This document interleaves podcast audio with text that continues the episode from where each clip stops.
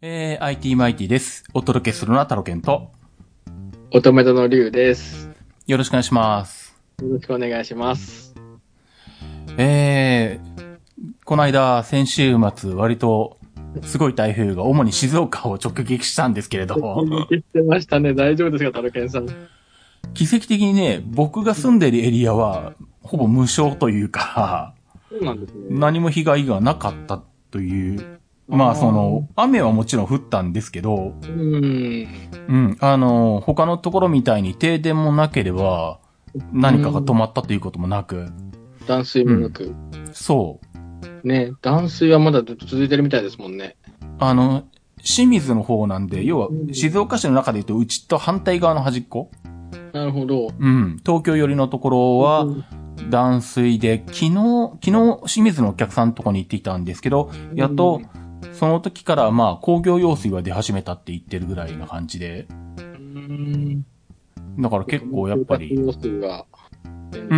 ん、まだ飲めるような水は出てきてないし、あのなんだ、そのもっと被害がひどい知り合いのところの洗濯物をうちで預かってきて、洗濯代わりにしてあげてるとか言ってたんで、おじさん結構いいランドリーですね。ランドリー化してるんですね。うん。まあ、そこはその、あの、仕事からちょっとした、まあ、工場っていうほどじゃないけど、作業場持ってたりとか、うん、うんっていうとこなんで、まあ、規模的には、社員さんも見て、まあまああるとこなんで、うん。まあ、そんなこともできるんでしょうけどね。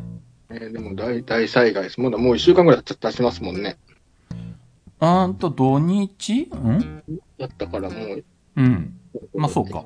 一週間近くか。そうですね。う。うんん。この間ずっと水が出ないってかなりのうん。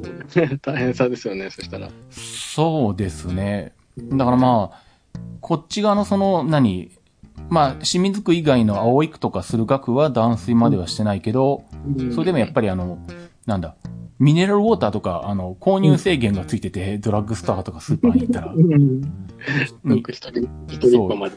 そう、一人二本までとか、一家族六本までとか、まあ、在庫は別にあるんでないっていうことではないけど、うんうん。だ。えーなんであ。まあ、うん、向こう側の清水区は、多分今でもまだ、生活用水まで行ったかどうかはわかんない。感感じですかねやってますよ、こっちでも。うん。うん結構やってますもんねで、やっとあれなのか、げ激甚災害指定されたのかななんか。あ、そうなんですね。あ、遅かったんですね、それは。うん。昨日。か今日のニュースで見たような気がするんで。うん。うん。なんでまあ、なんだ、まあ国の補助をもうちょっと受けれるみたいなことは書いてあったけど。うん。あなかなか大変ですね、この。うん。まあそうですね、多分。で、なんだろうな。結構なんだ。他のところもまあまあ、そんなに、あの、うん店に、店に浸水してて、あの、なんだ、仕事場に出てきて、とりあえずあの、店の中を、なんとかこう、水を出してきれいにしたとか。それは青い区の店とかでもそんなところがあったし、う んまあ僕がいつも行ってるもみほぐし屋さんとかあの子が行ってたし、。うん。あと昨日焼津、昨日えっとジムのプールに行って帰りにうん焼津でやってるドラッグストアに寄ったら、そこも何浸水したらしくて、そっちは雨で浸水したのかな多分。ううんん。なんか一時はその車が動かせないぐらいの勢いで結構水が溜まってたんで、映像で見たら。一時期に相当降ったんですね、そしたらう。ん。なんでそのなんだ、冷凍食品が、あの、うんなんだ、ん冷凍庫が多分ダメなんでしょうね。動かないんでしょうね。冷凍食品今売れませんって言って、あ全部も う飲めなか売っった。てない状態。他のものは売ってるけどっていう。うんあ、そうなんですね。冷凍庫がダメになっちゃう。多分そうなんじゃないのかな、きっと。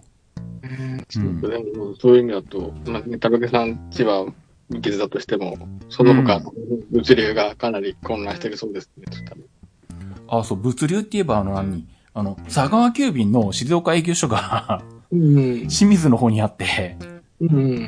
これも後から聞いた話なんだけど、あの、やっぱり洪水でやられて、なんか、まともに機能してないプラス、一部は荷物も水に浸かってダメになったという噂を聞えき、 ー、大変だ、それは。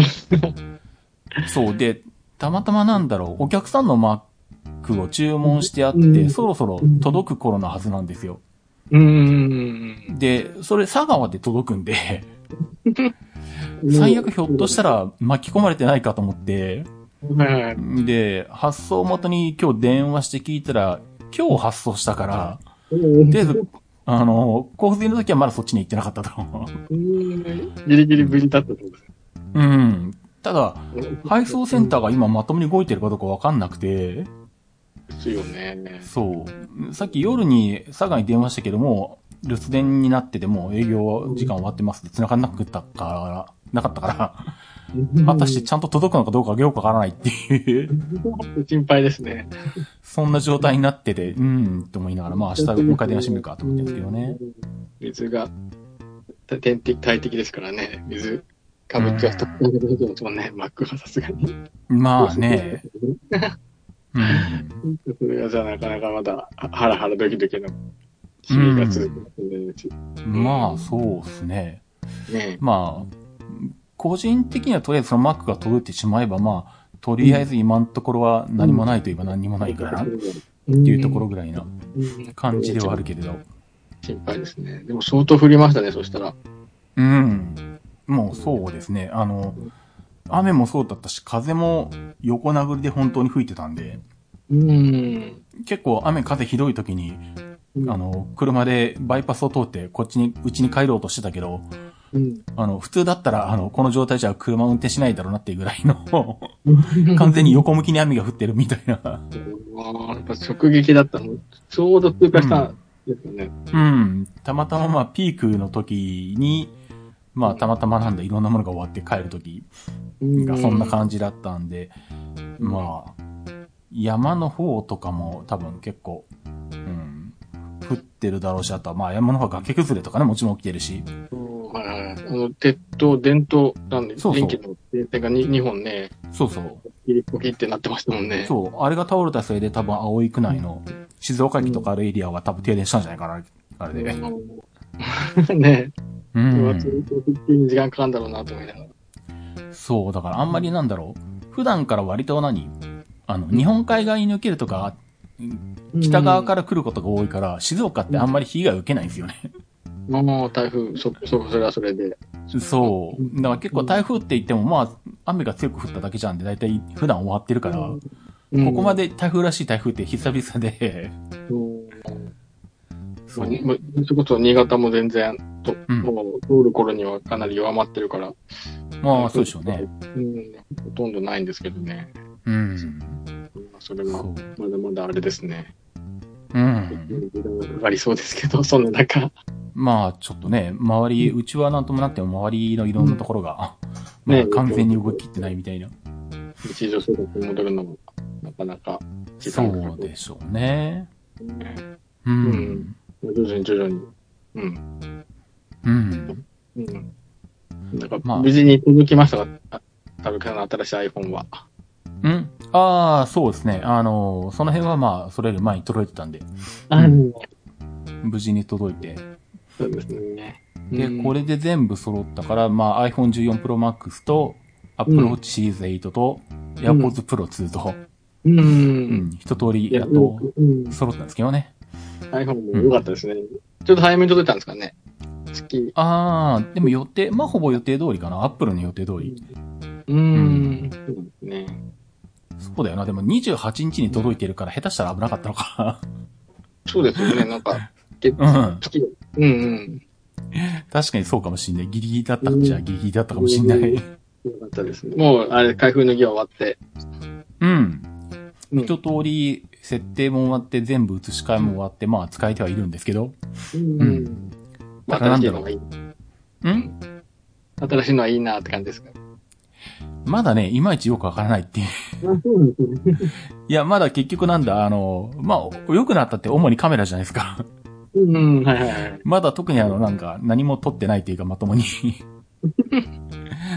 あの、そう。まあ、試し撮りしたといっても、車の中からなんか撮ったとか、部屋の中で撮るとか、それぐらいしかまだできてないんで、 うんすごい手ぶれ補正機能は、まだ、あれですか。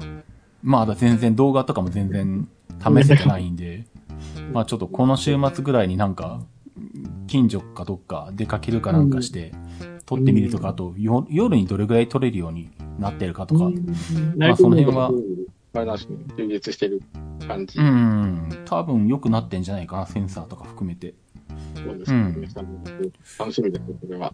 うんまあそうですね。まあ、とりあえず今んとこ変わったのは、あの、常時表示ができるようになったから、あの、スリングしても黒く、黒くなんないっていう。はいはいはい。それはでも OS がアップデートしたから。で、それは、あいやの、14だから、 14からです、それは。それは14。14プあそうなんロだプロじゃなくてもいけるんだっけあれ、どうだっけ常時表示って。えー、そっかそっか。それは、うんハードウェアの、OS の、ハードウェアあれだ。じゃないんです OS もアップデートしましたもんね、なんか最近。あ、OS はね、もちろん16になったんで、あの、 iPhone14 Pro と Pro Max はまあ当然、あの、16で来たんですけど、到着した時に。うんうん。あれですもんね、あの、待ち受けの、うん。あの時間表示の、あれがずっと黒く、あ、黒く、白く太くなってますもんね。ああ、そうそう、あの辺ね、うん。ああの辺が変わってて、うん。で、ウィジェットみたいなのが画面に出せるようになっててっていうね。あれ、まあ、待ち受けで時間表示するのいいですよね。やっぱりあれ、あれなんかいいなと思って。アンドロイドなんか、毎回のロックを外す、なんだろう、パターンとか、うん。その、あの、あの目目のあれで今ロック外してるんですけど、こうんうこう再生とかですかね、最初にそれが出てくるので、ああ。はそれをクリアしたら時間が確認できないというか、まあ上の方に出てきてるんですよ、でしょうけあ、ど、はあ、はあ、はうん。なんか、ね、iPhone みたいに最初から時間がパッて表示されてるのはなんかいいなと。あ。ああ、確かにね、そうか。その辺のところは確かに。ね あるかもしんないけどアップデートしてさらにね、あの、白地の太い字で見やすくなったりなと。うん。うん。うん。息子の iPhone を見てましたけどね。なるほど。そうか。うん。その他も、もろもろの、あれどうですか、アップデート。あ、AirPods のあノイズキャンセリングが2倍になったっていうのは、どんなです、 AirPods Pro はね、まあこれもあんまり今んとこなんだ、あの、遠出とか電車乗るとかしてないんでわかんないけど、とりあえず、うんと、なんだろうな、うどん屋に持ち込んで、二つ持ち込んで、前のやつのと今の新しい AirPods Pro と持ち込んで試してみたら、たまたまうん、あのなんだ、頭の上にエアコンの吹き出し口があって、うんはいはいで、そこでとっかいひっかいやったら、やっぱりその、エアコンから出てくるようなこの一定のノイズ音うんうん。は、あれは確かに、えっと、新しい AirPods Pro の方が消えるっていう。へえ。ところは違うかなっていう。うーん、そうなんですね。うんエアコンの、というか、そういうのが、あれなんて、ちゃんとこう、マイクで拾って、学習して、まあ多分ね、ね、ショーケースにしてるみたいな。そう、多分ノイズキャンセリング2倍っていうのはそういうところなんだろうな、みたいな感じで。だそうなんだ。から逆に言うと、人の声とか、あとなんだ、洗い物してるカチャカチャ音とか、ああいうのは一緒なんですよね。変わんなくて。あ、そうなんですね。そこは、うん、もう一定の何かの雑音とかのを、そう。にするっていう感じですそういうのが消えてるって感じですかね、今のところは。なるほど。へあ多分電車とか飛行機に乗ったら走行音とかそういう、え。なんだ、そういうのはう今まで以上に消えるかなっていん。う、じゃないのかなと思うんだけど。うーん、そうか。ななるほどな。うん一定の音に関してってことですね。えー多分そんな感じじゃないかなと思うんですけどね。ね。しようかなと。うん。これは、こればっかりはで、こういう、体感してみないとわかんないですもんね。そう、聞いてみないとわからないし、これを YouTube にあの、なんかまとめられないかと思ったけど、そもそも再現しようがねえなって思いながら諦めたみたいな。音は確かに動画は難しいですよね。まして耳の中につけてないと音しないしみたいなね。そうそうそう。こればっかりは体感できないですもんね。そう、イメージで、イメージで再現するしかないよな、みたいな感じで無理だなと思ったんだけど。 3D 音響もそうですもんね。うんそうそうそうそうそうそう。 3D 音響ができるじゃないですか。なんか、う前から聞こえてくるからっていうのも空間、なんか空間ななんとかみたいなやつうん。あれも、うんあれも聞いてみたいなと思って。うん。うん。なんでまあ、うんそれもまあでも前の i、iAirpods Pro と比べてっていうのが、まああんまりまだよくわからないけれど、うん。ちゃんとした映画とかあの辺を聞けばわかるのかうんっていうあ感じもしなくはないですよね。ね、確かに。うんうん。そう。それに対応したね、コンテンツある。しかもね。そうそう。だから、ふと思ったのが、あの、なんだ、あの、トップガンの映画、うんうん。マーベリックス。マーベリックス。あれ、結局映画館に見に行ってないんで、で、うん最近配信に降りてきたじゃないですか、やっと。ね、UNEXT で見れるんですって。そうそう。なんか U- UNEXT。 UNEXT かアマゾンは見れないんだっけ ?UNEXT だけなんだっけまだ、今のところ。どうなんだろうアマゾンも見れるのかなえどうなんだろうまあわかんないですけど有料レンタルなのかなまあ、有料ではあると思うんですけどね。うん。ユユーネクスのアプリのところに出てました、私のところ。あ、そうなんだ。うん。あ、もう、もう配信するんだと思って。うん。そう、だから、うん。3D オーディオで対応するのかな。そうそうそうそう。なので、あの辺を見るんだったら、あの、なんだろう。まあ、普段はその何、Fire TV で、うん。 Fire Stick TV で、うんで、テレビにつないで、で、スピーカーは、まあ、外付けの安いスピーカーつないで、うん。うん聞いてるわけなんですけど、うん。ふと思ったのが、うんこのなんだ、えっと、AirPods Pro で聞くんだったら、てか持ってるんだったら、で、トップガンみたいな、ああいう、あの、うんいわゆる音響に力を入れている映画とうかんコンテンツを見るんだったらうん、ここで初めて Apple TV を買う意味が出るのかもねって ちょっと思ったんですけどね。確かに、確かに。 Apple TV と AirPods Pro だったら、あの、何なんだ、空間音声を、うん空間オーディオを再現してくれるのかとは思って。はいはい。アップル TV ってまだう売ってるんですかアップル TV 売ってます、売ってます。あの形で、あの、うん。黒いこの形で売ってるんですかあの黒い。形の。黒い形でまだ売ってるんですかうん。でもまだ、なん何代目かな 持ってましたけどね、あの。ああ、そういうことうちも 4K 版じゃないフル HD 版のやつを持ってはいるけど、でももう何年前のやつか覚えてない から。そもそも出してないしっていう。発表会を見るためだけに買ったみたいな感じです、私は。ああ、あの時はまだね、あの、うんアップルのサイトサイトというか、うん。持ってなきゃまだ発表会見れなかったり時期があって。ああ、そっかそっか、最初の頃ね。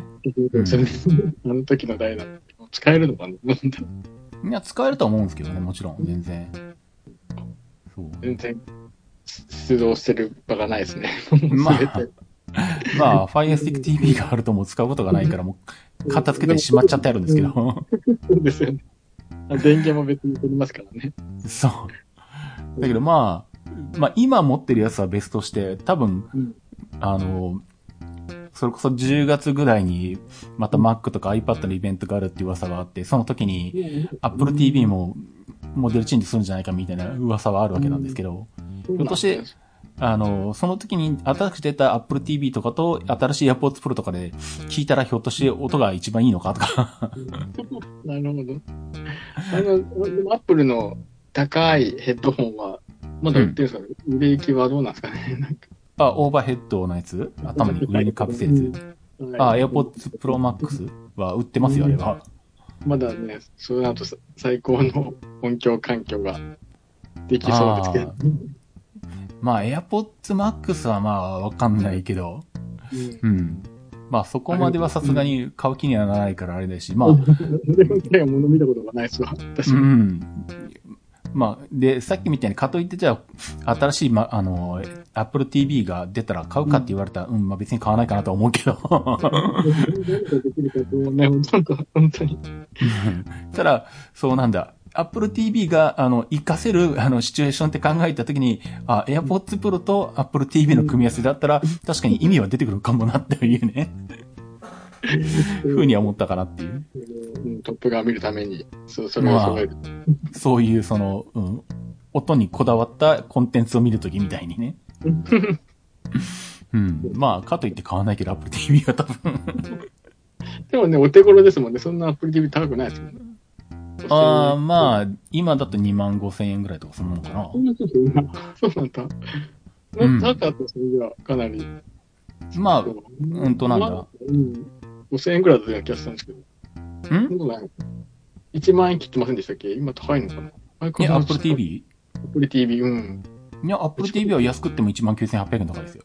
あそんなでしたっけあれ、そんなでなんで買ったのか、あれそあと、値上げ前でも多分1万5千円ぐらいとか、んなもんでしたっけ1万円切ることは、切ったことはないので、一回も。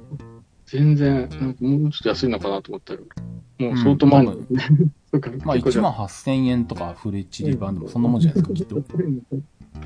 メルカリに出店したら、出品したら売れるのかな売れないかうな。ーん、どうですかね。今、4K 版の 32GB が25,800円。っっていう値段64GB で28,800円。うーん。フル HD 版だと、フル HD 版でも 32GB で21,800円。だかそんなもんですね。そんなもんだったんだら多分、。この間の円安調整の値上げの前でも多分32ギガのフレフレッチ D 版で多分1万円台後半とか、そんなもんなんじゃないですか、きっと。はいはいはい。うん。本当だ。うん。未来が家にやってきたってとこですね。うん。本当だ、本当だ、本当だ。本当だ、本当だ。あ、ままあ、あね。片手いきますね、やっぱり。リうモコンんの。コントロールですね。本当うだ。んあのこれを。 でも、新しいのが出そうだとか。でも、もうね、4K 対応だから、これ以上どう進化するんだろう。いや、多分あの、CPU をあのもっと新しくしないと、うんあアップル側が困るっていうのが、そういうそういうことか。うん。そう。あの、あんまり CPU が古いと、あの、何うんアプリ、アプリとかそのなんだうん、開発の側の環境で、そのうん iPhone とか iPad とかと揃えておかないとある程う度、ん CPU 性能を。なるほど。っうんってていう問題があるんで、入ってきたりするああー、そうか。そうか。そう。だ今だとろ 4K 版でも A12 バイオニックとかだけど、うん。多分これじゃ性能的に厳しいだろうから、A13 とか A14 とかに上げるんじゃないのかなっていううね。ん。出たマイナス。うん。まあそんな、少なくともそれはやんないと、アップル側が困るんじゃないかなっていう。確かに、そういうアップデートがあるかもしれないってことですね。そう。まあもしくはなんだ、4K 版じゃないアップル、うんと Apple TV の方だと、これって CPU 何なんだもっと CPU 性能低いんじゃないのか、ひょっとして。うん。でも、そっか。でも2万、2万コースなんですか。あちょっと厚みもあるんですね、今の Apple TV って。あー厚そうそうですよね。なんか、そうっすね。 そんな気がする。ものが、実際もの見てないからわかんないけうん。まあそんな感じなんで、まあひょっとしたら、あとはなんだ、HD 版が消えるとかね、4K 版だけになるとか ね、ど。はいはいはい。あるかもな、みたいな感じはあるんですけどね。うん。そう。あまだ変わりそうだったところですね。うん。まあ、まあ、でもあれかな。まあ、iPad Pro とかなんかで見ればいいか な。もし、AirPods Pro で聞くにしても。そうですよね。 うん。なんか、Apple Watch は S8 です。シーズン8。ああ、そうですね。うん。シリーズ8に変えましたね。うん、どんなんですか、それも。前がシリーズ6の 44mm で、今回 1mm でかくなって 45mm なんですけど、うん結構表示面積でかくなってるっていうのかな。あうん。割と、まあ、大きくなったなっていう感じはしてて。うん。で、やっぱこいつも常時表示になってるんで、うん。今まではあの手首をこう、横に向けてると消えてたんだけど、はいはいはい。消えてないんで、斜めから見てもちゃんと表示が見えるとか、斜め向きでも。あそうですよね。やっぱりね、バッテリーが、まあ確かに持ちがあれだ、あると思うんですけど、時計はね、なんかずっと見たい、見見たい時に見たいですもんね、やっぱり。まあ、いちいちこっちに向けなくても見れるっていうかね、そうですよふだね。ふっと目だけそっちに向ければ見えるっていうう、ん。いいっていうのと、はい。あとあの、あれなんですよね。この常時表示が、まあプールの中でも泳いでても常時表示してるってことに気がついて。うん。もういつ見ても大丈夫。うん。だから今までそのなんだ、プールの中で泳いでるときに、うんあの、まあ、アップローチでワークアウトで、あの、プールでやってるわけなんですけど、うんあの、今まで何往復したかとか何メートル泳いだかとか、うんあの、立ち止まらないと見えなかったわけですよ。泳いでる最中には見えない。そう。あの、なんかターンの時で、あの、手首が上に上がってる時とか見えないかとかいろいろ挑戦したんだ けど、ことごとくダメで諦めてたんだけど、今回うんあの、シリーズ8になったら普通にあの、泳いでる水の中で、あの、画面見たら、あ、うちょっと出てるじゃんみたいにはな って、あ、これは見るの楽だわっていうふうになったんですけどね。うんそれは便利ですね、そうしてうん。だからまあ、常時表示、iPhone は常時表示って言っても、割と色が薄かったり、文字が小さかったりするんで、なんか、思ったほど、あの何、時間以外ははっきり見えないんで、そうでもないなと思ったけど、Apple Watch は常時表示になってて便利になったなとは思うんですけどね。だけど、Facebook 書いてますよね。うん3000メートル泳ぐのが定番になってきたっていう話ああ、まあそうですね。1時間半ぐらい。ですね。ねえ、すごい。。3キロ1時間半でって、なかなか、なかなかじゃないですか、でうん、まあ、うん、そうですね。 も。ねえ。すごい。ええすごい。でもまあ、平泳ぎでマイペースで泳いでてあれぐらい。うん、だかでもら1時間半。これでも、休憩なしでってことこれ、いや3キロ。途中たまに立ち止まるけど、でも、1さん3キロ1時間半、1時間も泳ぎ続けるってことですもんね。まあそうですね。下手したら、泳ぎ始めてうん30分とか1時間ぐらいは休まないぐらいの感じで泳いでいたりするんで。今ですよ。これはこれはあれですかあ ?iPhone の表示キャプ、キャプションを上げている感じなんですかああ、あの、うん。え、あの、Facebook と Twitter とかインスタにアップしたやつは、あれは、あの iPhone のスクリーンショットですけどね。うー。うんん。こっちからそう、アプローチから引っ張ってきてデるー。タが来ているってことですね。うん。 1時間半泳ぎ続けるっていうのは、なかなかすごいなっていう。あはは見た時に、トラックがすげえと思いながら見ましたけど。ああ、まあでもどうなんだろう。割とマイペースで平泳ぎで泳いでる感じだから、うん。走ってる感じと、どうなんだろうな。走ってたとして、普通になんだろう、ジョギングしてたとして、1時間半走ったら、うんどれぐらい、何キロカロリーぐらい使うもんですかね。走ったことがないからよくわかんないんだけど。どうなんでしょうね、私も。でも1時間半なんか運動し続けるってこと、たま体験がない、ないですね。せいぜい1時あー間。うん、走っても1時間 そうか。ですね。うん。10キロ走って1時間ぐらいですね、私。でも何キロカロリーなんだろう。 消費カロリー。こだから一応なんだ、ま今あ、うん、距離、距離とか時間より、最初思ってたのは1000キロカロリー消費ぐらいまでいこうかなっていう感じのが、一個の目標で。うんはい。でももう今ね、これ合計だと1119キうんロカロリー。アクアクティブキロカロリーと合計キロカロリーが出るんですね。うん。多分、アクティブキロカロリーは純粋に水泳で消費したやつで、うん、で、もう一個のやつは多分、今日一日のトータルとかなんじゃないのかなよくわかんないけど。うんそういうことへーうん。こ、こ、こ、細かく。この6項目が出出てくる感じなんですか結構、こう、なんか、アクティビティをすると、んワークアウ6ト項部目分と、距離と、アクティブキロカロリーと、うん合計キロカロリーと、うん平均数と、平均心拍数が。ああ、そうですね。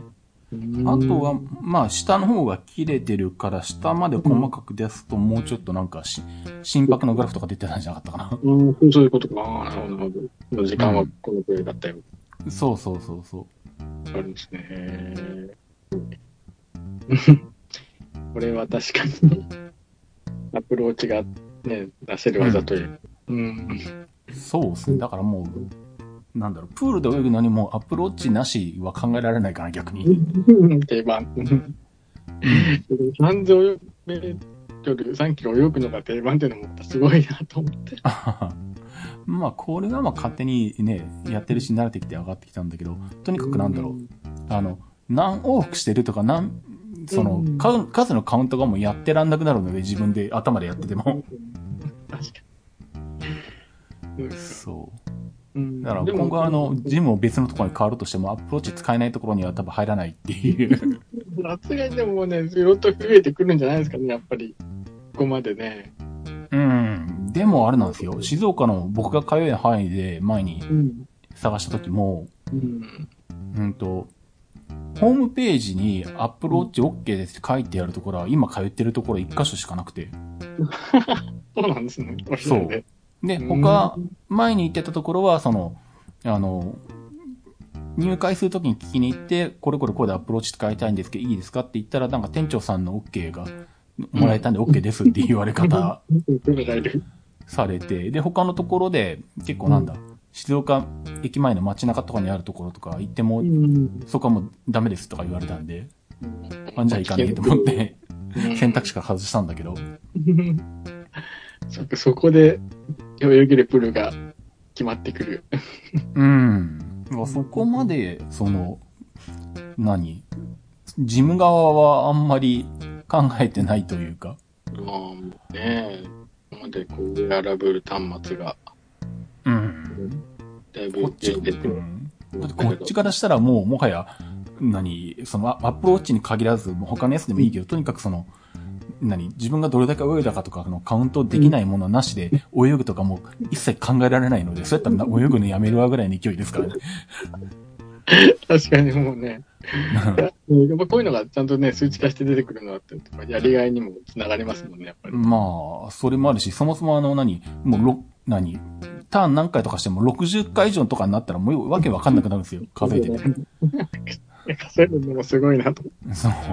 昔は数えてたんですけど、やっぱりわかんなくなるんで、そんなくなりますもんね。うんそれが結局全部アプローチに任せてれば、もう泳ぎ方まで全部データで取ってくれるし、うん。で、なおかつ僕はあの、なんだ、ただ泳いでると退屈だから、あの、ソニーのプーリオウォークマンで曲聴きながら泳いでるんで、この首にかけるやつあの、頭の後ろに回して、うん。耳に引っ掛けるやつ。うん。で、プールの中で泳げるやつ、あの、き使い出すあるんですよ。。うん。ああれれももででも。も3点とかね、売ってるんですあよ。の使えるところは限られるんだよ、それこそ。ああいうのも。まあ結局それはもう、あの、個別に聞くしかないんですけど、うん。あれででもどうなんですかやっぱりお湯を使ってる人がいる、いるもんですかやっぱり。いや、僕以外では見たことないです。まだそうですよね。でもプールモードあるんですもんね、あれ。うん。コマーシャルで、コマーシャルというか、ね、ホームページによくあのプールモードというか、泳ぎながらも来てる。まあね。アップローチは一人ぐらい見かけたかな。うんでもほぼ、いないかなっていう感じ。 まあ、ひょっとしたらそのトレーニングする、そのなんだ、あの、なんだ、ランニングマシンとか、あっちの方とかのトレーニングエリアに行ったらいるのかもしれないけど、僕はもうプールしか行かないのでわかんないんですけど。だから、ジムだから、そういうパンもあると。うん。うん。そうなんですけどね。それも、あれですね、新しくなって、常時。うん。でもバッテリーはさすがにやっぱ入れ早いんじゃないですか、やっぱり。そういうわけでも、まだ新しいから。まあ、新しいからもあるけんとも思うんで、まあ、特に前のシリーズ6がもう2年ぐらい使ってたからなう。ん。うん。なんとも言えないけど、うん。もうあき、あからさまに減らないですよね、全然。ああ。だってこれで3キロ、3000メートル泳いだ後とかでも、あうのん何、残り81、ん違うな。91%だった、だったりしたから、この間。全然。うでも、ん。日本に行ける感じじゃないですか、それ。やっぱり毎日充電がやっぱり必要ですか まあ、夜寝るときはさすがに充電するけど、うん。まあでも、アップルのホームページでも36時間使えるって言ってるしあ、多分、本当に1日半ぐらいいけるんじゃないかな、この感じだと。だから今までのシリーズ6だと、うん。あの、中継の時みたいに朝、もう、何、ロビーに4時半集合とかで、うん。で、結構、あの、で、起きてる間ずっとアプローチつけてるから、うん。あの、まあ、中継やって、で、翌日の、またなんだ、テストとかして、で、まあ、飯食って帰ってきて、夜9時とかになってくるとか、あとはなんだ、一日中電車に乗ってる時とか、うん。そういう時多分センサー使いまくるんでしょうね、動いてるから。そういう時、そういう時に結構あの、もう残り20%切ってるとか、うん。下手したら、うん、バッテリーなくなるかもっていう時があったけど、多分この感じだと、丸一日何やってても多分絶対なくならないだろうなっていううん。ぐらい持つんで、うん。うん。まあこれはやっぱちょっとでかいかなっていうね。そうですよね。やっぱり時計はね、電池が、電池が、まあ、スマートフォンもそうでしょうけど。あれはもうう、んあれですか、ワイヤレス充電に対応している、アップローチの充電は。ああ、アプローチはもうもともと、あの、うんそう、専用の充電器で、充電器で。あれがもうそもそもマグネットでついてっていうやつなんで、ん。うん。私今、シャシャオミの、まあ、あうんの、ご5000、6000ぐらいなんですかな、うん。使ってますけど、うん。文字、文字盤がちっちゃくて、あ老眼がそよろっと始まってきまして、 あーちっちゃい文字が見えないというバッテリー残量がものすごいちっちゃいんですよ、あれ。あ、ああ、まあさすがに、やっぱ表示面積はでかい方がいいにはいいから、やっぱ。でかい文字ですね全然見えなくて。確かに。本当に、本当にあからさまにもう最近もちっちゃい文字があー眼鏡外す方が見える感じですね。あー、まあそうですね。僕も近いところはそうなんで。いよいよかなと思って。う。うんんできるのも眼鏡外した方がよく見える。まあそそうういうでもすんね。うん僕も iPhone 見るときは外しますからね。眼鏡ない方がよく見えるってどういうことなんだろうと。まあ近くはそうですよ、大体。 でも遠くはまあぼやけるので眼鏡がと。そまあうそうなんですけど。。うんあーそれは、それで目が良くなったか悪くなったかよくわかんないですよね、本当に。いや、でそれはあの、あんな、老眼が進んだだけでさ、 ただ単に。もうあからさまにちっちゃい文字、近いもん、ね、ちっそ。ちゃいう文字を眼鏡外した方がよく見えるっていう。そう、そうですよ。ねそう、あ、そうこれが老眼ってやつか、と思いながら。だって牛丼食ってたら牛丼にピントが合わないですもん。ラーメン、メガネつけたままだと。ぼやけてますからね。それでもなんか対応してますよ、メガネ。その、遠遠近両用とか、なんか、ありますよね、老眼対応。ああ、まあありますけどね。うん。遠近両用とかつければ下の方向けば、あの、あるんですよ。老眼用で近く見えるけど。あそうそうそうそう、そういうのがあるなっていうのが、ある,、うんあるらしいっていう の。でも、まあ、あ目りはます見せよるっていうの。うん、なんか理由、理由でもなかなか辛いですね、それ。まあでも、近く見たいものが下にあるかって言われたら必ずしもそうじゃないの で、うん。結局だから僕一時遠近やってた、使ってたけど、うん。まあ特になんだ、まあ僕は耳、耳が痛いから今耳にかけないメメガネをかけてるっていうのもあはっい、て言、ってましたね。あのそう。はい。まあそいつは遠近がないから、うん。はいはい。もう、もう今もうは、近く見るときは外すっていううーん。風になって、もう単に禁止のメガネだけになってますけど。うーん。じゃあもう本当に、もう老眼対応は眼鏡外してみるって感じですね。まあそうですね。そうなってますね。うんね。うんもうしょうがないですね。多分まあそればっかりは時代とともに。まあそれはもう衰えなんでしょうがないかなっていう ね。こっち側の体の衰えですから。本当爪切るのが本当に、うん。今の派手人が爪切りやすいっていうのがね、衝撃的ですねあー。我ながら。確かにそれはありますね。あの、ねもっと微妙なのは足の爪切るときどっちがいいんだみたい な。はつけ、つけた方がいいのか外した方がいいのかなんか微妙な距離感みたいな。そうですよね。本当にそこで悩むって。そうしまいにはもうなんか勘で切るみたいな感じな感じになって見てないみたいなことになるんだけど。いやー、本当で すね。それはなんか、まあ、年をそれは重ねてるかもしれませんなってきますね、だんだんと。ねねしょうがないですね。そればっかりは。竹さんでもずっと、あのあれですか、もう耳にかけないメガネを愛用してる。ああ、もうずっと、うん、これ使ってますね、ジーンズのやつね。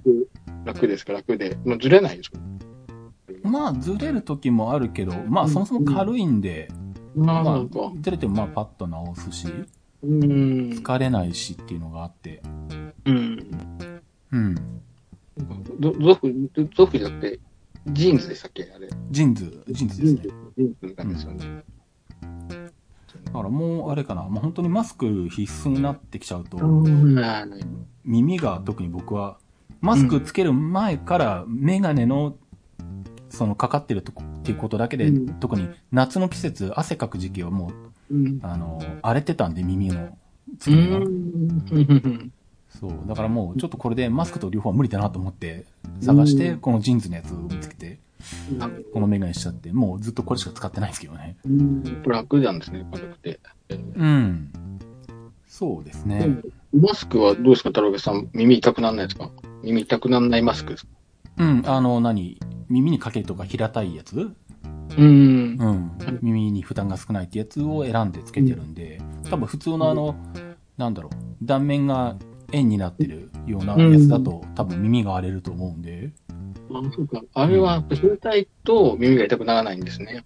やっぱ、多分面積広い方がうん。あの負担がこうかかる、分散するからじゃないですかね、きっと。私もすぐ耳が痛くなるので、うん。マスク。うん。うん耳が痛くならないマスクっていうのを選んで買うようにしてますね。そうそう。僕ももうそういうのしか使わないですね。うん。一日持たないですね、やっぱり。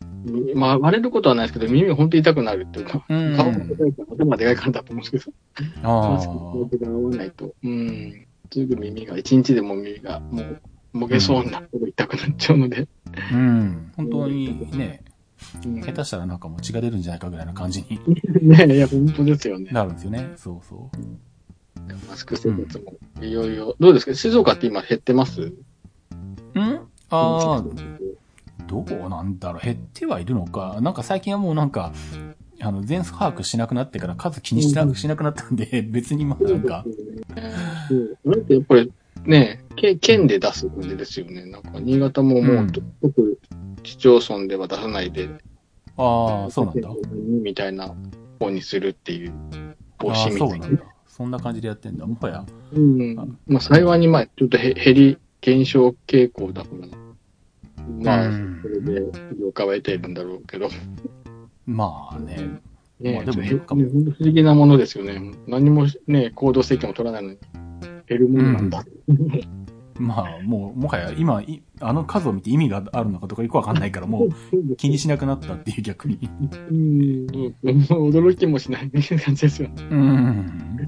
うんまあ、たまにあのニュースとかであの東京都の数がなんか何千人だったとか書いてあるけど、うんうん別に何千人って言ってもちゃん全数検査しなかったら同じじゃんとか意味ねえじゃんとか思いながら。来年するのってまだ速報出ますよね、なんか。毎日。ああ、まあ出るんですけどね。ううんん。昼ので見てたら、速報だってなんだと思ったら、東京都で何千人でしたみたいな。うん。まだこれ、速報で流すんだと思う。ねうんえ。。だって、ココアもだってもう運用停止でしょあれ、なくなっちゃうんですか、やっぱここは。まあだって結局ね、全数把握しないわけだから、で、元データがなくなるんで、で、まだ、あの、直ちには消さないでくださいって言ってましたよね。ああ、まあ将来的に何か使うかもとか、またやり方変えたりした時に、まあ使うかもって話でしょうけどね。ね、あれ、でも、ここまで入れたから、絶対になんか活用できそうな気がしますけどね。あうん新たに言って、なんかまあ、どまあうい、うんでるんかね。 わかんないうん。まああれなんじゃないですか。まあ、コロナに限らずなんか別の、こういうなんか災害というか、まあ、なんだ、うウんイルスというか、感染症とかが広がってきて、必要になった時にはまた活用するとかいうのがあるんじゃないですか、きっと、可能性としては。うんそうですよ。でもまあね、みんな、ね、みんなに入れたってことに関しては、ね、多分何千万ダウンロード出ますもんね。うんまあまあまあ、そうでしょうね。そこに入ってるから、絶対なんかうまく、うまい具合に使え、使えれば、うん。ね、 いいなと思いながら。まあまあ、そのこれ辺では。入れてます、ここは。ここは入れてます。うんお客さんの iPhone14 にはココアが入ってます。 あまあ入ってますよ、そのまんま。消しはしないんで。もう私も前のスマホには入れたんですけど、今はさすがにもう入れなくなっちゃいましたね。ああ、そうなんだ。うん。そうか。うんていうかまあ、iPhone の場合は、あの、なんだ、本当に僕の場合は、前のやつからこう、一回、あ、そうそう Mac にバックアップして丸々復元するんで、よく意識しなくても昔から入ってたのが入ってくる。そう、それが入ってるわけなんですけどね。ううんん。それの iPhone で今何個ぐらいアプリ入ってますアプリの。何個なんだろわかんない。100とかなんじゃないう数えたことがな。い。新しいバックアップこう戻すとやっぱ100ぐらいいっちゃうんだ。 100以上あるんじゃないかな。どうなんだろう。いや、直前に相当時間がかかるもんなんです。そんなことないですあっという間に。いや、もう1日作業ですよ。でもそうですよね。あ、だから、なんだ。まあ、バックアップと復元はまあ、うんそんでも2時間じゃ終わんないよな、バックアップと復元、それぞれで。うん。大体毎年ね、なんかう、んすぐ終わるイメージでやり始めるけど、やるとあの、丸1日ぐらいかかってるみたいなことになってて、あの、なんかもう何、新しい Mac、あの iPhone が届いても、届いた瞬間の嬉しさはあるんだけど、この、使える状態まで持ってく作業が、あの、あまりにもこう、大変すぎて、もう、あの、そっちの方のインパクトの方が強くて、あの、喜び、うるす、うん嬉しさがもう一切吹っ飛んでるっていう。うん。めんどくさいな、みたいな。だって、夕方うん。ぐらいからバックアップ始めて、まあうん、出かけながら、あの、月を見て、復元とかやって、その後、でで、は、古い方のバックアップからはじは始まるんですね。その新しい iPhone が取れた時の作業的には。まあ、去年はあの前もってあの、うんバックアップだけ先にやっといたんでちょっと短かったけど、今回は割とあの思ってたより早く来たっていうか、あもう配送されたんだっていう感じだったんで、うんバックアップもちゃんとやってなくて、うん。でバックアップから始めて復元してで復元した後各アプリがのあのアカウントのなんだろう、ログインできるかどうかとか、 うん。まあゲームだったり、うん普通のあのサービスだったり、銀行系だったりとか、それこそなんだ、あの、仮想通貨のやつとか、一個一個、正常にログインできるかどうか確認しないと元のやつが消せないじゃないですか。あ、そうか、そうか。ちゃんと機種変更しなきゃダメですもんね。その、Apple、なんだ、iCloud で、そのキーチェーンの中にも入ってるやつを自動的に読み込んで、あの、そんだけで終わりのやつとか、あとはなんだ、もうそれこそ復元したら、そのままこう何、アカウントも、もう生きてる状態で復元されるものはいいんですけど、うん。例えばそのなんだ、あの、アプリの作り方によって、あの、iCloud のキーチェーンをを読めないやつとか、あとは逆にあの銀行系とか仮想通貨のやつとか、セキュリティ厳しいから、口座番号から入れていかなきゃいけないやつだったりとか、そこからやんなきゃダメだ。あとなんだ、うん Google, Google オーセンティケーターとかで本人認証してると、Google オーセンティケーターをまず移すとかからそっから始まるとか、あの、1分間で、ナンバーが変わってくるやつで すそうね。そうそうそう。だから、結局夕方から始めて、その間に出かけたり、風呂入ったり、飯食ったりはしたの挟んで、終わったの明け方4時半ぐらいとかですよ。それは憂鬱ですね。しかもそれでも100%できたわけじゃなくて、もう大方はこれでいいだろうと思って、とりあえずもう諦めて寝たけど、起きて考えたら、ちょっと待って、あの、来来亭のポイント大丈夫かとかってやったりとか、 あの、飯を食いに行くところで、あの、そこそこ、一回ぐらいタダで食えるぐらいポイント溜まってるとこ大丈夫かとか見たらちゃんと映ってなくて、うわ、これなくなったらい一食も損するじゃんとか思って、 翌日までやってましたからね。 起きてから。ライライって大事ですもんね。多分もうさすがにこれで全部いけてると思うけど、その辺を見逃して、で、まあ古い iPhone はね、うん売るわけなんで、早く初期化したいけど、うんその辺を一通り確認し ないと、直復元できなくなる可能性があるから。そうか、まあ、本当にアプリの数に比例するわけですよ、作業量が。そう。だからまあ、ね、アプリ、そそんなに入れてない人は多分いいんだろうけど、うん僕はとりあえずなんだろう、あの、自分の生活の範囲の中で、なんかアプリがあったら、うん一通りそのなんだろう、その、まあ、使い心地っていうか、そのアプリの作りがどれぐらいちゃんとしてるかとか、どういう仕様でとか、どういうインターフェースなのかとか、うんどういう使い方してるかって一個一個確認したい方なんで、うんあえて入れてみて使ってみるっていう方なんですよね。うんそうするともう、そうするともうあの、日常的に行くあの、何外食店、チェーン全部入ってるとかそういうことになってくるんで。 一回しか行かないけど。確かにそうそう。あとあの、何それこそあの、年に数回しか行かないオートバックスとかのポイントカードとか、ああいうのの全部アプリ入れてデジタル化してるんで。便利っちゃ便利ですけどね。そう。で、しかも今回に至ってはあれじゃないですか。あの、ワクチンの接種証明もアプリで入ってるじゃないですか。あれはちゃんと僕移行できました。ちゃんと。いや、あれも結局アプリは復元されるけど、うん。結局また再始と。もう一回あの、なんだ、マイナンバーカード、だから国内向けはマイナンバーカードを読んで、それで入るし、あと、こ海外向けはパスポートをもう一回読まなきゃいけないから、要はもう一回登録し直しですよ。ああ、あそこ一からやり直しなんですね、また。うん。まあ、登録自体は作業はそんなに面倒くさかないんで、すぐ終わるけど、うん確かに。でもね、忘れちゃ いますよね。ナンバーカードっていうの。この仕様ってことは、つまりあの、俺は毎年 iPhone を買い替えるたびにパスポートを持ち出さなきゃいけないんで今後って思いながら、 そうなんだとか見ながらやってたんですけど。海外に行くわけでもないのに。 まあね、今んとこはね、行き予定はないけど、まあ、海外版のあの、ワクチン証明も入れときたいんで、データとしては。そうすると毎年パスポート読ませなきゃいけないんだじゃん、みたいなことになるわけですよね。やっぱね、そのパスポートの活出番が出てきて、ね。まあ ね。そうそうそうそう。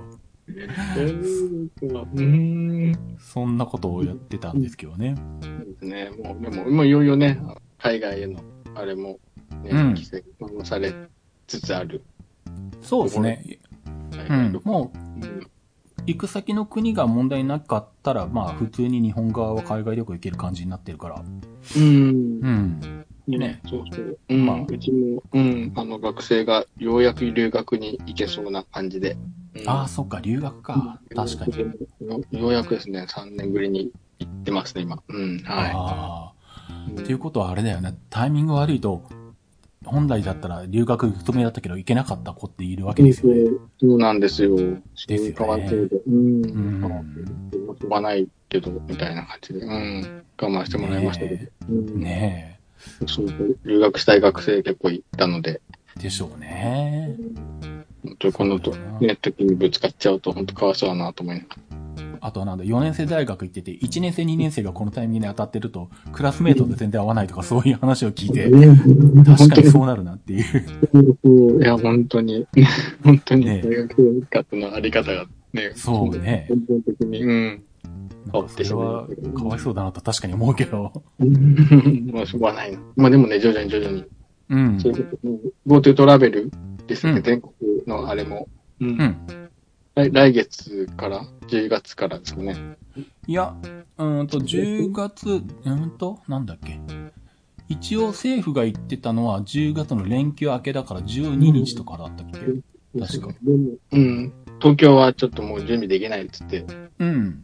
遅れちゃうみたいなので、こういう小池さん出るんですけど。そうそう。いや県民割やってたところは県民割のシステムとか、あの、なんだ。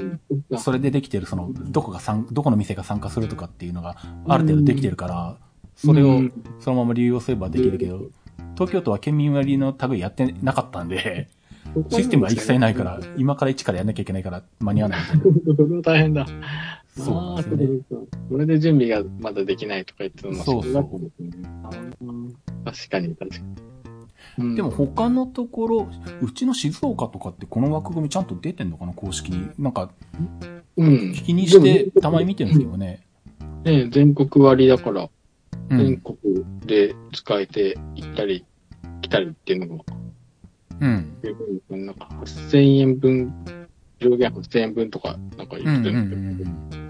ねそう。ただ、各県、実際始めるかどうか各県の判断とかなんかそんな話すだよ。ったんで。うんうんそうですねそれで東京は遅くなるわけですもんね。うん。だから、うん。新潟とはあれなんですか公表されてるんですかもういつからどこでできるみたいです。新潟もあるのかな、でそれよりも新潟で GoTo イートが始まるっていうので、ニュースになってましたね。あ、GoTo イートの方もやるのか。 GoTo イートのあことで、うん、今度郵便局で売るっていう話で、ーあ、クーポン券かなんかを。そうそう、あの、い1万2000円分が1万円で買えるみたいな。ああ、うんそのパターンでやるのか。うん、郵便局の GoTo イート、郵便局で買う GoTo イートで。うーあと、マイん。ナンバーカードがないと、うんマイナンバーだけど、マイナンバーカードがあと3冊買える。ああ、 2冊なるだほけどど。、カードがあると3冊まで買えるみたいな。うーん。うんそうか、その辺も静岡でやんのかな、そしたら。ねうん。とかして、お得に。まあ、それもあるけど、あれなんですよね。あの、10月の8、9の土日に、栃木で国体の中継があって、そうか。もう、もういよいよですね、だから、来週。そう。で、まあ、そのついでに、あの、今、関東の私鉄を前線に乗ろうと思って、ちまちま乗ってるんですけど、 うん。で、最後の方に残ったのが、あの、なんだうん、東武鉄道の、あの、宇都宮線とか、あとははい群馬の方にある、あの、佐野線とか、あん あっちの方のところで、うん北関東の、北関東そエリアう。。そう。で、そうすると、もう、東京に行った時に行ってもわざわざ乗りに行くのも遠いから、うんそしたらもうなんだ、あの、国体の帰りに乗ってこようと思って、そこら辺は。うん。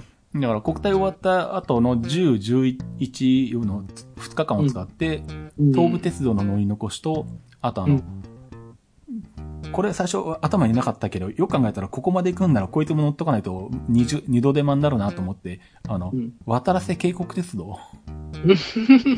昔の国鉄、国鉄足尾線。えー今席でそう。があるんで、そいつも乗ってくることにししたんですけど、うん。あ、もうじゃあ、徐々に旅の計画が立て、立てていくとね。あ、もう予約はしてあって、あの、予約っていうかその、りょあの、プランはもう練ってあって、もうそのためのホテルも全部取ってあるわけなんですけど、うん。うんで、ただなんだ、その、うん。この、今回のその、まあ、GoTo トラベルっていうか、その、うんなんか旅行割みたいなやつが、最短11日からかなんかとか、うん。なんですよね。なんかその辺で、そう。ギリあまあギリ、ギリギリ始まる前かもしれない。うん。まあ多分でも、11日には一応帰、今のところは帰ってくるつもりなんで、多分、今回は適用はできないだろうなとは思ってるけど、例えばなんだ、11日から12日のもう一泊がめっちゃ安くってなんか、あの、ただ同然に泊まれるんならもう一泊してきてもいいかなと か、そうですね。そうです。どっかに行って。それは、うん、それはいけるかもしれない。そう。あともっと言うとなんだ。10月の後半に今度あの、伊豆のサイクルスポーツセンターで、あの、ジャパンマウンテンバイクカップの中継があるんですけど、うん。それをなんだ、あの、行きに、あの、もしそういう、県民割的なやつでもいいけど、あの、割引が効くんだったら、あの、もう、前日に行って一泊しとこうかなとか。 その辺が、あの、枠組みが決まんないとこっちが決められないんですけど、って今思いながら。そこにやっぱね、ね、やっぱ行く、せっかく行くんだったらぶつけたいですよね。そうそうそうそう。ね、特に行けるんである。。そううん沖縄はそういえばやらないって言ってたんでしたっけ沖縄ってやるんでしたっけあれ。あ、そうなんですかぜ。あれ全国だから、全国的にでもなくて、やっぱり地域によってはやらないとかできないとかやっぱあるんですかね。うん。確か、ううん。あの、県の判断で、まあね、うんやらないとかもできて、なんか前、沖縄はやらないってなんかね、ニュース見た気がするけど違うのかなどうなんだろう。なんか、確かに。みんな殺到しそうですもんね、それはそれで。うん。それによって、そのなんだ、11月にあの、ツールド沖縄の中継があるんだけど、それはどうなんだとか思ったりとか。ちょうどよかったのに、それ。そう。うんとかそれこそみんな開催するってことですもんね、普通に。予定通りうんうん。あとはなんだろうな。そうね。まあ、あとは、まあ、沖縄、うーん。あとは西九州新幹線にいつ行くかって問題もあって。うん。そうん。う。で沖縄の帰りに行くのもありっちゃありかみたいに思ったりとか。つってもまあ飛行機のチケット買っちゃったから、まあ、ついでには厳しいかとか思ったりとか。うん俺はやっぱもう買う買うときに言わないと適用にならないんですかね、やっぱり。ああ、あれですか旅行終わりですか、うん、割は。うん。いや、えっと、それやるとまたキャンセル騒ぎが起きるから、後からできるようにするとは言ってたんで、政府は。うんなるほど。うん、なんか予約してある分は、まあ別に、あの、うんに対して後から適用されるのは可能なんですけどね、きっとう。んそうですよね。取り直しになっちゃうと、それはそれ大変ですもんね。うんそうそう、帰ってあの、旅行業界とか、ホテルとかが大変になるんで、それはやらないと言ってたんですけどね。うんう。ん。まあただ、基本、あの、個人的になんだ、あの、沖縄の帰りに行こうと思ったら、あの、沖縄の帰りの飛行機取っちゃったってキャンセルするかなんかしなきゃいけないの で、って考えると、まあ、ついでに行くのはなしか、とか思ったりとか。でもいいですね、しか。じゃあ、そういう意味だと10月は結構、じゃあ、タロケさんは全国をうんいろいろ。、まあ、というか、うん。そうですね。まあでも国体と、前半に国体があるのと、うんまあ後半に、あの、伊豆半島で、ううん、伊ん。豆のサイクルスポーツセンターであるぐらいなんで。うん。でその後、まあ、沖縄があると。で、まあ、うん11月入ったら、第2週の週末に鶴堂沖縄か。うん。ううんん。もう、ぐらいで今年は大体、納めって感じですか今んとこはまあ、あとはなんだ、チケット当たったら年末にコミケ行くとかするぐらいかな。あ、コミケはもう申し込みました。あ、いや、まだは何も発表されてないんで、そうなん申でしす込かみ方とか。まだこれからなんですね。うん。なんで、とりあえずホテルだけ取ったんだけど、 まずこれから、結構なんですね。まずは、宿探しから始まるんですね。コミケに行くってことは。うん、まあ、何日行けるか当たるか分かんないけど、まあ少なくともあの、うんなんだ、僕があの、朝午前中早く起きて、新幹線でひあの行って日帰りとかはありえないんで、そんなことするんだったら前の晩から行って泊まっとくっていう、朝起きたくないっていう。コミケですら、ああの、午前中起きたくないみたいな感じですからね。 昼から行くとかそういう感じですから。重役説明。うんすごいな。なんでまあ、とりあえずホテルは取っとかなきゃみたいな感じで、ホテルは取ったんですけどね。ね。まずは、誰かの旅行はまずは宿、宿探しからと。 そうそうそうそう。早く取っとかないと高くなるし、みたいな。やっぱり、あの辺はもう埋まっちゃってくるんですかね、コミケの。いやー、でもどうだろう。まあ、地方、まあ地方から行く人がどのくらいいるかってことですよね。うん。見たところそこまで別に高くもなかったし、だから29、30、31で2泊取ったけど、2泊で1万2000円弱ぐらいとかだったから、うん。秋葉原とかでそんなもんなんで、全然、全然高くはないかなっていう感じまでだすね。ね、そんなに外国人観光客もインバウンドね、言われてうるけど、こん。こまでね、一時期本当に取れなかったですもんね、東京のホテル。ああ、コロナ前のインバウンドの頃は、う、うんんこの値段じゃ絶対この時期取れなかったと思うんでう、ん時に秋葉原みたいな便利なところだと、うん。やっぱ、うん、インバウンドがないだけやっぱりまだ、そんなに、あの、ホテルも余裕あるし、いや、高くはないですね。うん。まあ、これからまた徐々に上がってくるということですね。うん、インバウンドが本格的に来だしたら結構また全般的に高くなって混んでくるだろうと思うんですけどね。ねいや、本当ですね。まあ、それはね、本当に旅行業界が、まあ、やっと待ち望んだ、ね、あれなんですけど、でもなんか来月、10月1日から値上げラッシュだっつって、ああ、確かにね、うんなんかいろんなものがあるとかってね。ね、それこそお酒飲まないでしたっけいや、飲みますよ。本当でもビールとかもありましたいやビールとかは好きじゃなくて、普段飲んでるのは、うん一番安いスパークリングワイン。あ、そうなんですね。ワインを飲まれるんですかうん。まあ、外で飲むときはレモンサワーばっかりなんですけ ど、最近はあの、うん。スパークリングワインが割と、なんだ、あうのん一番体に悪影響がないっていうのかなんていうのかな。なんか、ヘルスケア的な話です。ヘルスケアっていうか、いや、よくわかんないですけど、一時なんか、レモンサワーとか飲んでた時、うんまあ、レモンサワーのせいかどうかよくわかんないけど、なんか腹の具合が良くなかったりした時があって、そのの時にレモン、レモンサワーやめて、スパークリングワインにしたら、まあ、その辺がな割と良くなったんで、まあ、それ以来なんとなくワイン、あのー、スパークリングワインばっかになってて。うんはいはい。ワインも値上がりするのかなビール類は、なんか軒並み明日から。うん、ねなんか、さっきドンキ行ってたらいっぱい貼ってあったけど、ねまあまあしますとか言って。ねすごい箱買いする人がいっぱいいて、うん。 私も買っ買っとかなきゃダメなのかなもう終わっちゃって。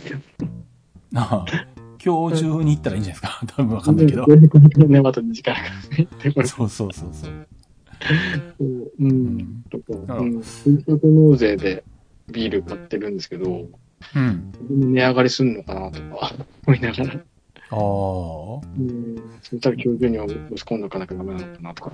ああ、まあ確かにね。それは、国内で生産されてるものは値上げになるのかな、うん、ひょっとしたら。でも輸入されてるワインは関係あるのかないのかとかよくわかんないですけど。うん、はそれ出てこなかったな、確かに。うん。ビールでしたね、値上げするの。まあね。う。うんん張り出してあったのはひたすらビールとかでしたけビどールね。ね。うん、あと、マクドナルドも値上がりするって言ってた。ああ、そうかそうか。マックも値上げするって言ってたな、そういえば。マックね、もう、まあ、ハンバーガー150円ですって。そうみたいですね。 100円だった時代が懐かしいですね。ああ、100円時代とか確かにまあね。 100円マックとかもないんですもんね。150円か、と思いながら。うん。まあ確かに ね。その辺も値上げか、確かに。そうね、値上げです。と特に高木さんの周り、仕事的なものではあんまり値上げのうんダメージというか、その辺は、まあな、ないじゃない、ないですかね。もう、アップル製品は値上げしちゃったからな、だって。そういうことですね。あ、でも、10月にもう一回イベントやって、もしや Mac とかが発表されたら、うん。下手したらもう一回 Mac 値上げされるかもしれないですね、そのタイミングねで。その、新製品だけじゃなくて、すでに出てる商品もう含めて。ん。要は前が7月ぐらいに値上げされた時が多分あれ、1ドル125円ぐらいで計算されてるはずなんですよね。うん。もうね、140ね。そう、145円とか言ってるから、うんそのレートに合わせてもう一回、もう出てるマックが上がる可能性があって、だから、確かに。近々買おうとしてる人は、発表待ってから買うか、発表後に買うかっていうので、ね、確かに。値段が変わるかもしれないっていう。うん。いつの出ですもんね、あのあのタイミンそグうで。。うん。その可能性があるし、もっと言うとあれなんですよね。ひょっとして発表会なしでサイレントアップデートじゃないかって噂もあって、 うん。しれっとこう上がってるよ、みたいそう。発表あるんだったら1週間前に発表のよ、うんなんだ、やるよっていうニュースリリースが出るから、な。それまでに買えばいいってわかるじゃないですか。うんサイレントアップデートだと最悪朝起きたら新、新しい Mac が出るとともに、もう出てる Mac の値段も値上がりしてたって可能性があるわけですよ。あちゃあかんですね、それは。そうんそれは本当タイミングわかんないですね。う。そう、だから、お客さんには Mac 買うんだったら早めにした方がいいですよとは言ってるけど、そうですね。まあ、そうん下がることはまずないです。う。下がることはないですからね、絶対に。うん下がることは、下がることはない。そうなんですよね。そっか。値上げの、値上げ、円安の話ですね。確かに。うん。こればっかりはエンドルレートに当然ね、合わせてくるから。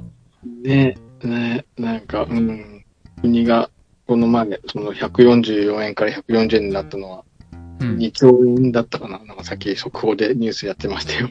ああ介入来年規模が2兆円だったみたいな言ってうましたけど。ん。あ、そうなんです。 全然もう桁が違くてよくわかんないですね。ああ、まあでも、介入したところで多分、ねそうそう。いいでしょ、こんなのっていうね。うん。やっぱり、うん。ねいう感じです。てか多分円、円安になった方が輸出が有利になるから、うん、それはそれでね、そうそう、うんいい面もあるはずなんですけどね。そう。だからまあ、必ずしも別に円安触れたからって言って全部が全部悪いわけじゃないんで、そうそう、輸出物はね、絶対に良くなってるはずなそうなんですよ。ので、ね、輸出にね、入れるのは確かに辛いけど、出す方はね、うん、高く売れるわけですからね。そういうことなんですよね。ねうん。 そうあまああ、当分この流れのままなんじゃないかみたいなですよね。気はしてるんだけれど。そうですよね。 そうそうガソリンも高くて。 ああ、まあね、その辺はね、さすがに。静岡ってガソリンいくらぐらいですよ、今1リットル。今いくらだろういつも入れてる安いところで、え、いくらだっけ ?150 円台後半とかぐうらん、いか。僕のぐらいですか。やっぱり。うん。150円うん、新潟も100、レギュラー150円。うん。うんですね、セルフで。うん、セルフでそうですね。うん、ね160円とか、たまに、あ、高いと思いますね。うん。まあ、静岡は割と高い方らしいんですね、他のところと比べて。そうなんですか。う。うんなんか割とそんなになんだ、あの、高くてもみんな気にせず入れるっていう、なんかそういう県民性がなんからしくて。ええそうなんですね。そうなん新潟も一緒かな。まあ、確か車社会なので。ううん。ん。なんかそういうのがあるらしくて、他の、なんだ、車社会の他の都道府県よりもちょっと高いっていうのは聞きましたけどね。ええなんか、まあ、気にしない。遊びの値段は。うん、なのかな、みんな。僕はまあ気にして安いところでしか入れないけ ど。ねえあれも結構ね、地域によって、ね、まちまちだから、ね、うん安いガソリンちゃんとは本当安いので。まあ。ね、うん。うん。そうなんですけどね。うん。じゃあ、全くまあ大丈夫ですかまだもう1時間過ぎちゃって。ああ、僕らまだ大丈夫ですけどね、全然。はい。い。こんな話題、コミュニティバスが、う一ん部。本当に実証実験。あ、そうそう、なんかチラシが入ってて、うん。まあ、ほとんどチラシってあの、なんだ、いらないもんばっかりだから捨てるんだけど、ふっうん。あの、おっと思ったのがうん、それこそうちの近くの最寄り駅の安倍川とか、もう一個向こうの持宗とか、あの辺と、うんまあ僕のなんだ、いわゆる生活で買い物する範囲とか、あの辺あたりに、コミュニティバスがこう、実証実験で運行されますっていうのが、入ってて一点なんですね。いつからやるんだこれは。5月、ん来年1月からか。1月あ、からこやれるちょっとんだ。まだ、後に話してます。それが、うん。ちらっと上がってきてる。えー、そう、だからとりあえずなんだ、あの、説明会をやるのが各地区10月何日にありますよみたいな、来てくださいねみたいなご案内がチラシで入ってたんですよね。うん。そう。ああ、なんか、なんちゅうんだろう。自分の地元でコミュニティバスが走るの初めてなんで、 おこの辺でもやるんだと思って。 はいはいはいはい。周回するような感じそう、本当にぐるぐる回る感じで駅を中心にして、で、本当に結構、ざっと図を見ると、裏道っぽいところをくにゃくにゃ曲がって、本当にあの、住宅地の、うん、なんだ、奥の方まで行って、こう、本当に地元の人を拾って、乗せようみたいな、うそんな。ルートですね。うんでも1回200円なんですよね、これね。乗車。うん その、ちょっとの割高感がある。 200円高くねえかとか思うんだけど、コミュニティバスって大体100円のイメージなんだけどな、みたいな。ワンコインでですよね。近所を通る。う。うんん。っていうか、結局あれなんですよね。あの、うんまあ、まあ基本はその、高校生とかお年寄りとか車乗れない人をを救うのがベースだと思うんだけどう、ん。うんでも、より幅広く使ってもらおうと思ったら、普段車に乗ってる人にも乗ってもらった方がいいわけじゃないですか。そうそうそう。うん。うん。って考えると、あの、結局、駐車料金とのどっちが安いかみたいな話になってきて、うん。そうすると、この辺だともう、安倍川駅前とかでも下手したら、あの何、一日止めて、ちょっと駅から離れてると、い一日止めて500円とかそういうとこあったりするんですよね。うん。って考えると、バス往復で400円取られるんだったら、車で行った方がいいんじゃねみたいな、そういう判断をされるんじゃないかなと思って。そうですよね。確かに。1回200円で往復で500円ですもんね。そう。しかも現金のみとかって現金なんか持ってねえよとか思うし。 せあめれて、は、せめて PayPay ぐらい使えてるし使えるようにしとけやとか、なんか、あの説明会に行って行ってやろうかなぐらいの勢いはあるんですけど。それはあれで、それはあれですか、市、市とか県がやる実証実験なんですかね。うーんと、なんかコミュニティバス運営準備会ってのがあって、うん。で、なんか、政治家の人がなんかツイッターでなんか書いてたから、うんその人中心になんかそういうグループかなんかがいるんじゃないですかね、きっとこれ。うん それはでも、ううんどっちが なんでまあ、使いをしししないと、 実実験にならないですかね。うん。詳しい、そのバス停も書いてないし、うん。あんまり詳しく書いてないからわからないけれど。うん。で、これから、まあうん。まあバスは多分他のところで使われてるコミュニティバス用の車両と同じ車両だと思うんで、うん、カラフルだというか、ちっちゃいバスですうかね。ん、小型のやつなんですけどうんね。さすがにあれかな、1000円からの両替とか1000円札ぐらいは使えるんだろうな。うんまあさすがにそ こは。うん400円、100円玉だけってことにはならないじゃないですか。だって今時両替できるとこないじゃないですか、そもそも。銀行以外。そうですよね。まあ、お金、その現金を持つっていうのは本当に、うん。ね本当にないです、最近は。現金自体そもそも使わねえよっていう。うん、そうなっちゃいましたね。そう。で、結構あれなんですよね。あの、北海道のあの、田舎の方の路線バスとかでも PayPay だけで対応してて、うん。うん。 PayPay だったらあれ、QR コードをバスの中にこう、貼っとき、貼り出しとけば、それで済むじゃないですか。うん。あ、それでも、あれですか、支払いを、こう、金額入れて、そうそ最初う。運転手スさんにマホで自分で入れて、うん運転手さんに見せて、ペイペイって言って。うん、そう。よくあの、なんだ、他の飲食店とかでもあったりするじゃないですか、そのうん QR コードを自分で読み取ってやるやつ。うんあれだだったら別に何か導入するとか一切なくて、QR コード貼っとくだけでいいんで、うん、確かに。あとはもうね、携帯でできるから。そう。だから北海道のあの沿岸バスみたいな、稚内のあの海辺を走ってるバスとか、あの辺とかう、ん。 1日10本ぐらいしかバス走ってなくても、そう、急ペイペイとか対応してたりするんですよね。そうですよね。だからそれぐらいやれやって思ったりするんですけど。そこにね、スイカ対応とかね、うんイカ対応だったら読み取り機入れますからね。それはお金かかるから、まあできないのはわかるけど、ペイペイなら別に QR コード貼り出すだけじゃんとか思ったりするんですけどね。確かに。本当便利ですよね、ペイペイ。うん。うん。あそうそうですよねそ。うでも、セブンイレブンでたくさん買い物しますペイペイで。買うのは、あんまりコンビニ自体で買わないかな。ATM はやったら使いますけどね。そうですね。セブンイレブンの中、ペイペイの支払いは、本当にバーコードよをレジのうんうんスキャナーに読み込むだけでいけるっていう。ああ、まあ、ポスレジ、あコンビニのポスレジとかはそうですけどね。そうですよね。うんあれ、なんか、うん、あペイペイ支払い方法が 2, 種類あんだなと思いながら。ああ、まあそうですよ。あのうんポスレジがちゃんと、あの、新しいというか、その、なんだ、うん。そういうのに対応してるやつを入れてれば、あの、赤外線のあの、バーコードリーダーで読むし、うん。そうじゃなかったら、あの、QR QR コードを自分でたね紙で立ててあって、自分で、スマホで読み込んで払うって画面見せるみたいな。まあ、どっちかですよね。ね、どっちか、ああ、2種類あんだなと思って。うん。それはありますね。便利ですよね。それもやっぱ導入する側、お店側にとってはね、うん便利です ね。あとはあれなんですよ。うちのシズマックも実は PayPay 導入してるんで、PayPay で払えるんですけど。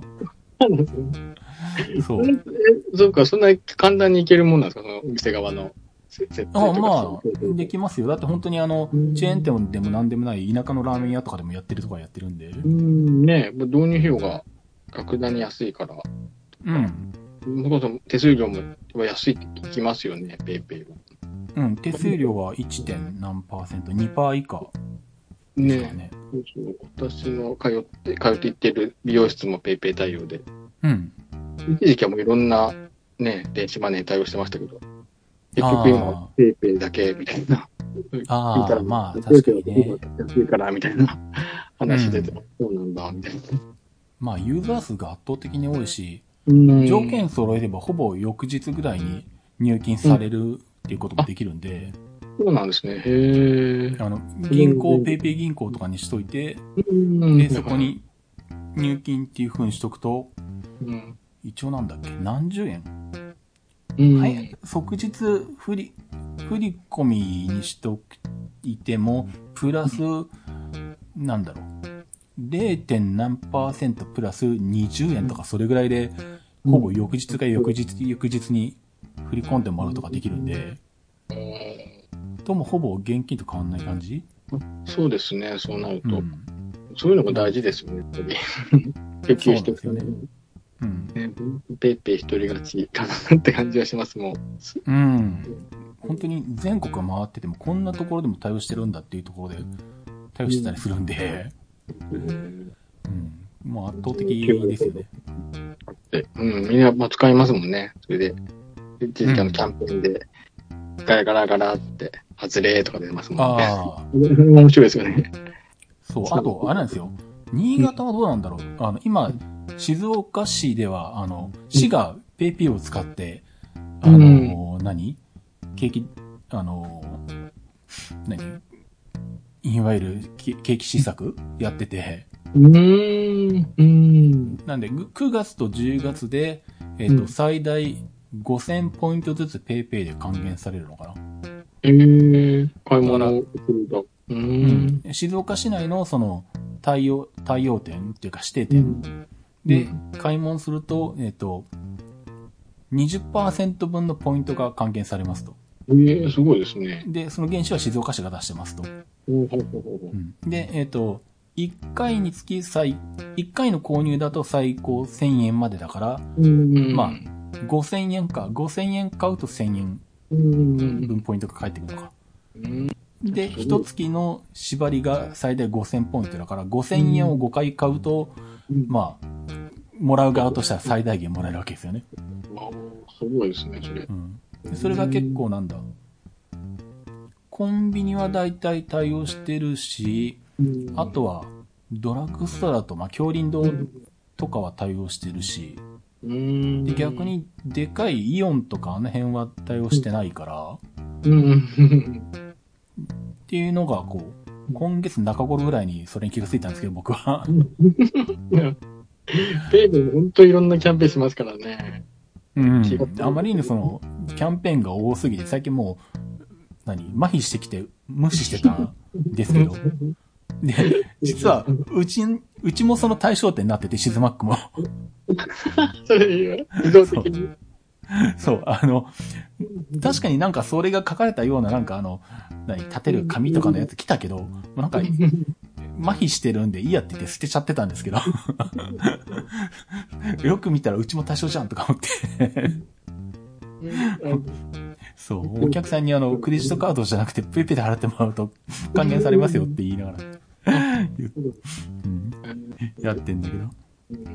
そう。だから、あの、そうあいつあの、支払いが対面じゃないといけないから、うんうんあの、僕と直接対面で、あの、うん。何支払って、支払いを僕と会って、支払いでできるっていう条件はつくけど、あの、静マックから買い物してもらうと、うん。ごえっと、1回あたり最高1000ポイントまで。うん、 で、10月の間、合計で、えっと、5000ポイントまでは還元を受けられるので、 ねまあ、うちだけじゃなくて、あの、いろんな美容院とかでもやってるし、うあん。の、来月、あ、これがあるんだ、美容院行こうと思ってるんですけど、だうん。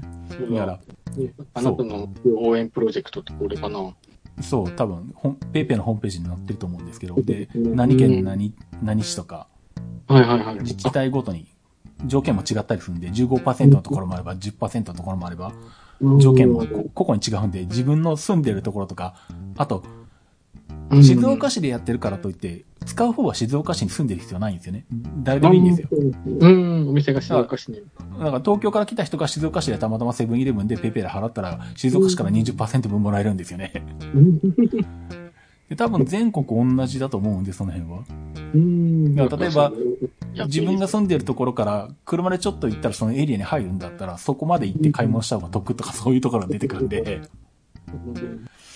チェックした方がいいですよ、その 辺は。そうですね。あ、今、新潟見ましたけど、新潟は村上だけですね。村上だけか。村村上は遠いな。そうそう、私今日村上にちょうど行ってきたんですよ。あ、そうなの今日の年に3回あるあの営業活動っていうのが、へえ。村上行くんだ、そうなんだ。うんうん村上エリアの高校もあるっていう、ああ、そういう高ことか校先生。にうん高校先生にあって、まなるあ、そほどれをこうあの入試シーズンが来ますので、ぜひ、うーん。ちょっと村上の高校回りをしてきましたけど、ああ、そうなんですね、そうか。これでございます。うんで、結構なんだ。静岡は9月と10月だし、それも自治体によって11月からっていうところもあったり、あと1ヶ月だけのところもあれば2ヶ月やってるところもあったり、バラバラなので、バラバラですね。本当だ、本当だ。えーこれをよく見ておいて、これから自分が出かける時のタイミングでやってれば。 そうですね。ちょっと適当に、適当に。うん。で、しかもあの、なんだ、それのしの指定店とそうじゃない店があるから、ピペイペイが使える店の中でも。で、ペイペイアプリの中で見れるんですよ、それが。この店が対応です、そうじゃないですっていうのは。マップに出てくるやつですか。そうそうそうそう。はい。なんで、それを駆使して、とりあえずあの、僕はさっき、えっと、9月分のあの、5000ポイント還元、最大限の還元が終わったんで、 やりましたね。で、来月はあの、1回、えっと、あの、美容院に行ってそこで還元を受けて、あと揉みほぐしで4回使うと、じゃ、だいたいちょうど全部いけるかみたいな、顔ざるしてるんですけど。全部ね、使えるものはね、やっぱりうねん。、戻ってきた方がお得に。だって5000ポイントもらえたらでかいですからね、5000もらえたらね。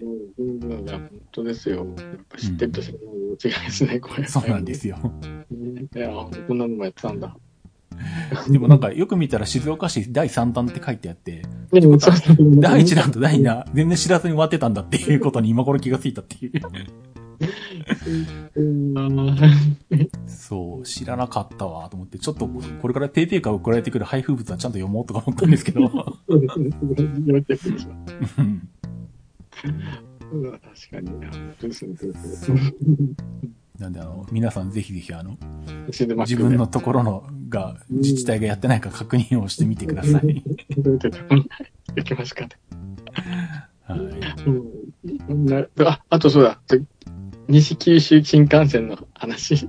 ああ、はいはいはいはい。うんええはいはい。無事に開業したということですね。あ、そうですね。うんはい。日本一短い新 幹線で。ああ、まあ区間的にはね。ねよ、 20 4何つ分ぐらい終わっちゃうそうですねうんうん。うんチケットが10秒で売れたって言ってましたね。ああ、初日のやつはね、始発はさそうですね。10秒でみんな。 10秒売れてたんで本当に10秒なんですかね、本当に。1秒じゃないかなと思うんですけど、私ね。うん。まあね、わかんないけど、どれぐらいなのか。やっぱり、やっぱり先着順なんですもんね、あれああいうチケットは。うん。先着っていうか、そうなんだ。1ヶ月前の10時からマルスが動くから、そのね、ギリギリで窓口の人に打ってもらうみたい な。あれ、 全国で、やっぱり全国の窓口、緑の窓口で行われてたってことですよね。まあ、いわゆる十字打ちって言うんですけど、 業界では。それをみんなやってたんですよね、きっとね。そうですよね、一番乗り、一番列車に乗りたいのために。うん。いやすごい、熾烈な争いがあったんだろうなと思って。で、結構僕の Facebook とか見てると、そのなんだ、うん仕事として鉄道関係、まあ、ライターだったり写真撮ってる人たちとかもいたりするんですけど、うん結構やっぱりなんだろう。そん な感じだったんで、撮れなかった人たちが結構いて。で、そうすると、えっと、なんだ、西九州新幹線って6両なんですけど、うんうん3両指定席で3両自由席なんですよね。あ、そうなんですね。全席してないんだ。そう。だからう、そしたらもう自由席狙いで、前の晩、前の晩から行って、早朝から並ぶっていうことを皆さん頑張ってやってたと。うんそうなんですね。じゃあ実はそこにが熾烈な争いがあったわけですね。そう、そこでもう争うっていうね。うんけどそういう仕事にしてる人は結構ね、大変ですね。うん。なんで、まあ僕はあの、そういうお祭り騒ぎの時に行きたくないんで、あうんうんうのん参加はしてないんですけど、あのなんだう、ん JR を勘定してて、勘定率にこだわる人は、うん。開業してすすぐに乗らないと、要は勘定で100%から落ちることになるじゃないですか。はいはい。だから僕も今、一回 JR 勘定してんのに、今は勘定してないことになるわけですね。認識新幹線ができたから。うんなるほど。 だからそこをこだわる人たちは初日に行くわけですよ。100%から落としたくないって人たちは。そうでい始う、発、始発に乗るっていう。そういう方たちが争いをしてた。そうそう。あとはまあ仕事とか、取材で記事書きたい人とかももちろんいるし、まあ趣味で行ってる人もいるけど。確かにね、始発6時頃ですもんね。そうそうそうそう。そこに狙って乗るっていうのはかなりのね。そう。と、あのな、出発式典5時半ぐらいやってるから、なんかツイッター見たら5時半頃に出発式典やってると、なんでこんな時間にやってるんだと思ったら、あ、なるほど、始発が6時台だからもうやってんだとか思いながら、相当ですよね。すげえなとか思いながら見てたんですけどね。